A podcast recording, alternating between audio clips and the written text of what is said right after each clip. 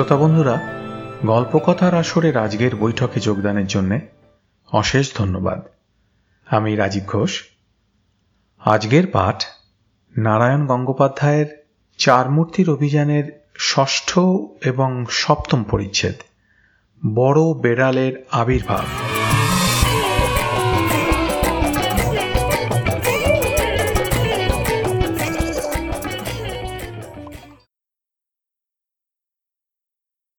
রাতের খাওয়া দাওয়া শেষ হয়ে গেলে আমরা বারান্দায় এসে বসলুম। আকাশ আলো করে চাঁদ উঠেছে। চায়ের বাগান, দূরের শালবন, আরও দূরের পাহাড় যেন দুধে স্নান করছে। ঝিরঝিরে মিষ্টি হাওয়ায় জুড়িয়ে যাচ্ছে শরীর। খাওয়াটাও হয়েছে দারুণ। আমার ইচ্ছে করছিল গিয়ে বিছানায় গড়িয়ে পড়ি, কিন্তু কুট্টিমামা গল্পের থলি খুলে বসেছেন। সে লোভও সামলানো শক্ত। তো আমরা তিনজনে তিনটে চেয়ারে বসেছি। একখানা ছোট তক্তপোষে আজ শোয়া হয়ে আছেন কুট্টি মামা। সামনে গড়গড়া রয়েছে, গুড়গুড় করে টানছেন আর গল্প বলছেন। সেই অনেক কাল আগের কথা। জঙ্গল কেটে সবে চায়ের বাগান হয়েছে। বড় বড় সব পাইথন, বাঘ আর ভালুকের রাজত্ব। কালাজ্বর, আমাশা, ম্যালিগন্যান্ট ম্যালেরিয়া, এসব লেগেই আছে। বাগানে কুলি রাখা শক্ত।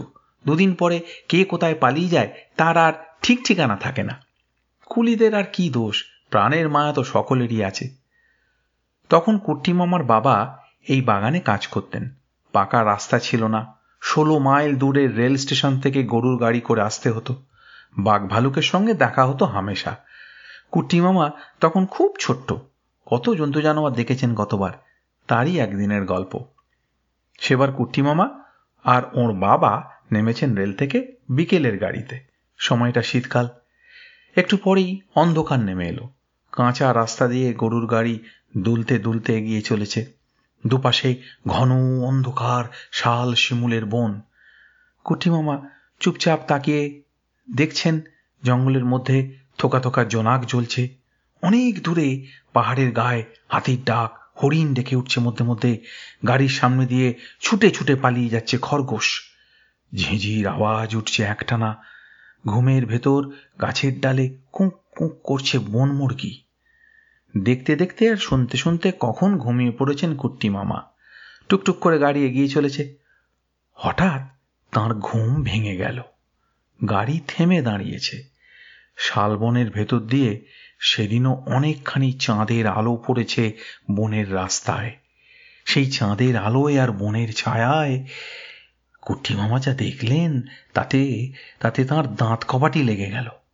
গরুর গাড়ি থেকে মাত্র হাত দশেক দূরে দাঁড়িয়ে এক বিকট মূর্তি, কুচকুচে কালো লোমে তার শরীর ভরা, বুকে কলারের মতো একটা সাদা দাগ। হিংসায় তার চোখ দুটো আগুনের মতন জ্বলছে। মুখটা খোলা, তুষারি দাঁত যেন সারি সারি ছুরির ফলার মতন সাজানো। আলিঙ্গন করবার ভঙ্গিতে হাত দুখানা দুপাশে বাড়িয়ে অল্প টলতে টলতে এগিয়ে আসছে সে। ভালুক। ভালুক বলে কথা নয়। এদিকে জঙ্গলে ছোটখাটো ভালুক কিছু আছেই।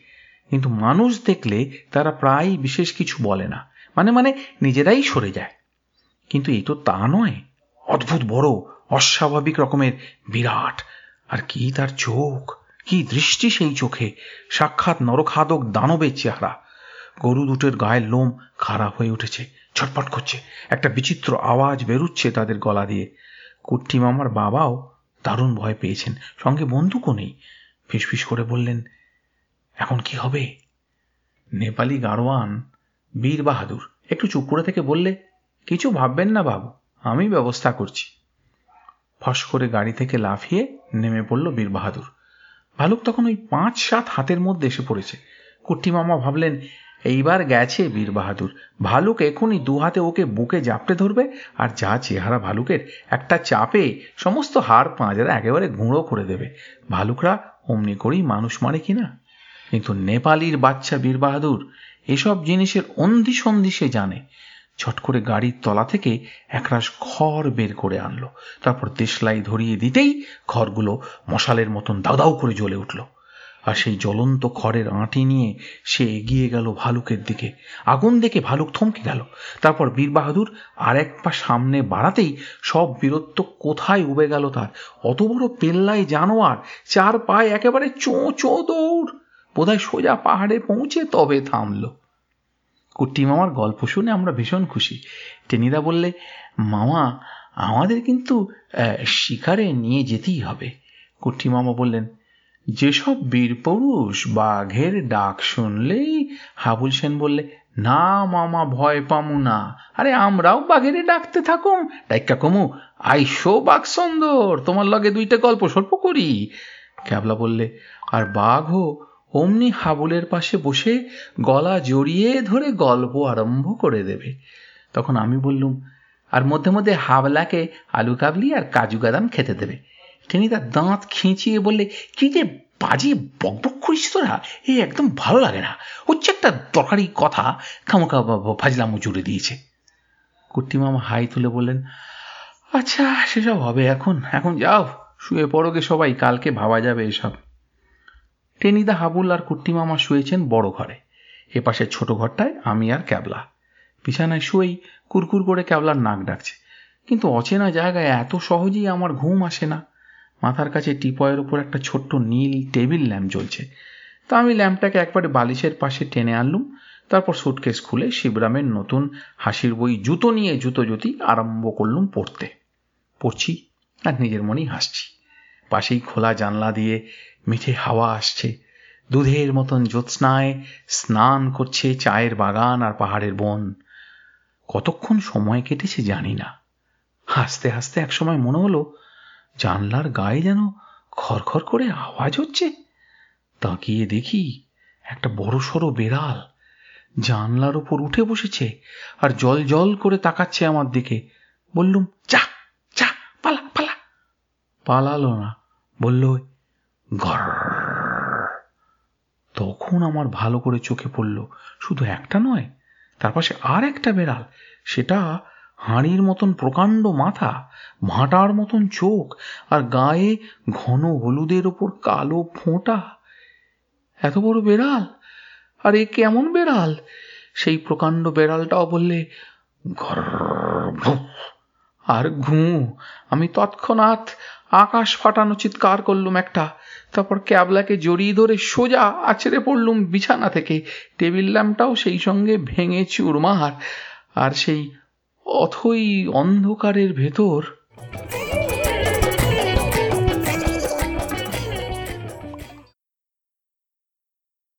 অন্ধকারে দুজনে কুমড়োর মতন গড়াগড়ি খেলুম কিছুক্ষণ।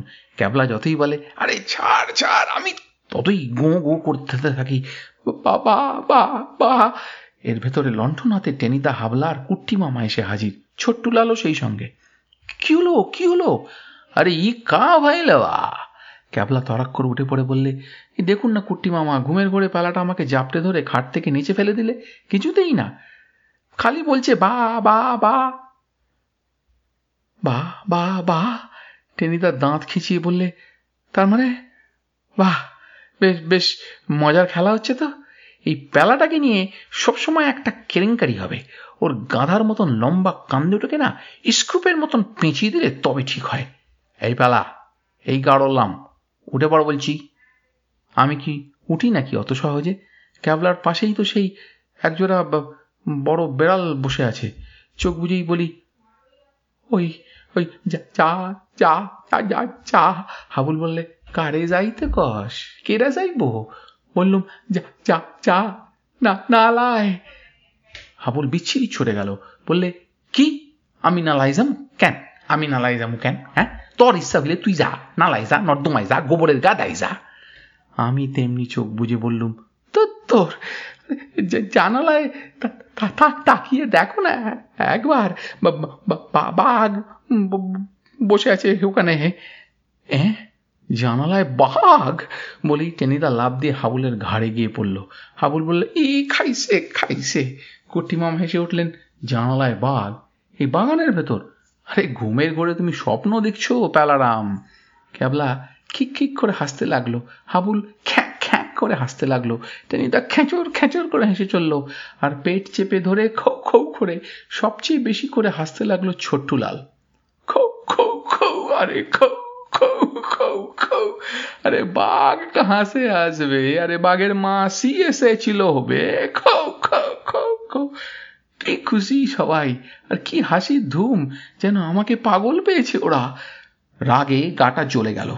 আমি উঠে বসলুম। চলে গেছে কি না তাই সবাই হাসছে। যদি দেখতে, টেনিদা বললে, আমিও তো দেখেছিলুম। এই একটু আগেই তো। দুটো গন্ডার আর তিনটি জলহস্তি আমার দিকে তেড়ে আসছিল। আমি এক ঘুষিতে একটা গন্ডারকে মেরে ফেললুম। দুই চড়ে দুটো জলহস্তি কাত হয়ে গেল। বাকি দুটো ল্যাজ তুলে পাই পাঁই করে দৌড়ে পালালো। অবশ্যই সাপ নেই। আবার হাসি। ছোট্টুলাল তো প্রায় নাচতে লাগল। আমার এত রাগ হলো যে ইচ্ছে করতে লাগল ছোট্ট লালের ঠ্যাঙে ল্যাং মেরে মাটিতে ফেলে দিই, কিংবা কানের ভেতরে কতগুলো লাল পিঁপড়ে ঢেলে দিই। কুট্টি মামা বললেন, থামো থামো, আরে সবটা ওকে বলতে দাও। আচ্ছা বেলারাম, তুমি তো ঘুম হচ্ছিলে মোটেই না, আমি শুয়ে শুয়ে গল্পের বই পড়ছিলুম। তারপরে? জানালায় একটা গড়ার আওয়াজ তাকিয়ে দেখি বলতে বলতে আমি থেমে গেলুম। বুকের ভেতর দুরু দুরু করে উঠল। কি দেখলে? প্রথমে একটা বাচ্চা বড় সড়ো বেড়ালের মতো দেখতে, তারপরে আর একটা জ্বালার মতন মাথা ভাঁটার মতন চোখ, কাঁটার মতন গোঁফ, ক্যাবলা বললে ধামার মতন পিলে, টেনিদা বললে শিঙি মাছের মতন শিং, হাবুল জুড়ে দিলে আর পটলের মতন দাঁত। বুঝতে পারছ তো? আমার সেই পালাজরের পিলে আর পটল দিয়ে শিঙি মাছের ঝোলকে ঠাট্টা করা হচ্ছে। শুনে কুট্টি মামা পর্যন্ত মুচকি মুচকি হেসে বললেন, আরে, খৌয়া খৌয়া, খৌ বলে আবার নাচতে শুরু করে দিল ছোট্ট লাল ভাবছি ছোট্টুলালকে এবার সত্যি ঘ্যাঁচ করে একখানা ল্যাং মেরে দেবো যা থাকে কপালে। এমন সময় টেনিদা বললে, না কুঠি মামা, পেলাকে আর এখানে রাখতে ভরসা হচ্ছে না। ক্যাবলা বললে, ঠিক বাঘের কথা শুনেই যেমন করছে, তাতে তো হাবুল বললে, বাঘ একখান চক্ষের সামনে দেখলে ভয় মইরা যাইব নে? টেনিদা বললে, কালই ওকে প্লেনে তুলে দেওয়া যাক। কেবলা বলল বেয়ারিং পোস্টে হাবুল বললে, একটা বস্তার মধ্যে কইরা তুলে দিলেই হইব, পয়সা লাগবো না। অপমানে আমার কান কটকট করতে লাগল। খালি মনে হতে লাগল যে, নাকের ডগায় কতগুলো উচ্চিংড়ে লাফাচ্ছে। কিন্তু এদের কোনো কথা বলে কোনো লাভ নেই। এরা বিশ্বাস করবে না। আমি রেগে গোঁজ হয়ে বসে রইলুম। কুট্টি মামা বললেন, যাও যাও, সব শুয়ে পড়ো এখন। আর রাত জেগে শরীর খারাপ করে লাভ নেই। আমি শেষবার বলতে চেষ্টা করলুম, আপনারা বিশ্বাস করছেন না? টেনিদা ভেংচি কেটে বললে, আরে যা যা, খুব হয়েছে। আর ওস্তাদি করতে হবে না তোকে। রাক্ষসের মতন খাবি, আর শেষে পেট গরম হয়ে উষ্টুম দুষ্টুম স্বপ্ন দেখবি। দরজা জানলা বন্ধ করে চুপচাপ শুয়ে পড়। কাল ভোরের প্লেনে যদি তোকে কলকাতায় চালান না করি তো দাঁত বের করে আরও কী সব বলতে যাচ্ছিল? ঠিক এমনি সময় একটা বিকট হইচই চিৎকার। সেটা হলো কুলি লাইনের দিক থেকে, তারপরে জোরে টিন পেটানোর আওয়াজ। আমরা সবাই ভীষণভাবে চমকে উঠলুম। সবচাইতে বেশি করে চমলা চমকালেন কুট্টি মামা। ও কি? ও আওয়াজ কেন? চিৎকারটা আরও জোরালো হয়ে উঠল। আকাশ ফেটে যেতে লাগল টিন পেটানোর শব্দে। তারপরেই কে একজন ছুটতে ছুটতে এসে বাইরে থেকে হাঁক পারল বাবু, ছোট ম্যানেজার বাবু! ছোট্টুলাল দরজা খুলে দিল। দেখা গেল লণ্ঠন হাতে কুলিদের একজন সর্দার। কুট্টি মামা বললেন, কি হয়েছে রে? অমন চেঁচামেচি করছিস কেন? কুলি লাইনে বাঘ এসেছিল বাবু! বাঘ? ঘরে যেন বাজ পড়ল। আর দেখি সবাই যেন হাঁ করে তাকিয়ে আছে আমার দিকে। আর ছোট্টুলালের চোখ দুটো একেবারে গোল গোল হয়ে গেছে। টিকিটা খাড়া হয়ে উঠবার চেষ্টা করছে। এবার জুত পেয়ে আমি বললুম, কেমন বাবু ছোট্টুলাল আমি খৌয়া খৌয়া করে হাসছো না কেন? পুলিশ সর্দার বললে, একটা চিতা ছিল, সঙ্গে বাচ্চাও ছিল। একটা গরুকে জখম করেছে আর একটা ছাগল মেরে নিয়ে পালিয়েছে। কারও মুখে আর কথাটি নেই। আর তক্ষুনি আমি ঘর কাঁপিয়ে হাসতে শুরু করলুম। সেই হাসির আওয়াজে টেনিদা লাফিয়ে হাবুলের ঘাড়ের ওপর পড়ল। হাবুল গিয়ে পড়ল ছোট্টুলালের গায়ে। আর আই দাদা বলে চিৎকার করে একেবারে চিৎপাত হলো ছোট্টু লাল।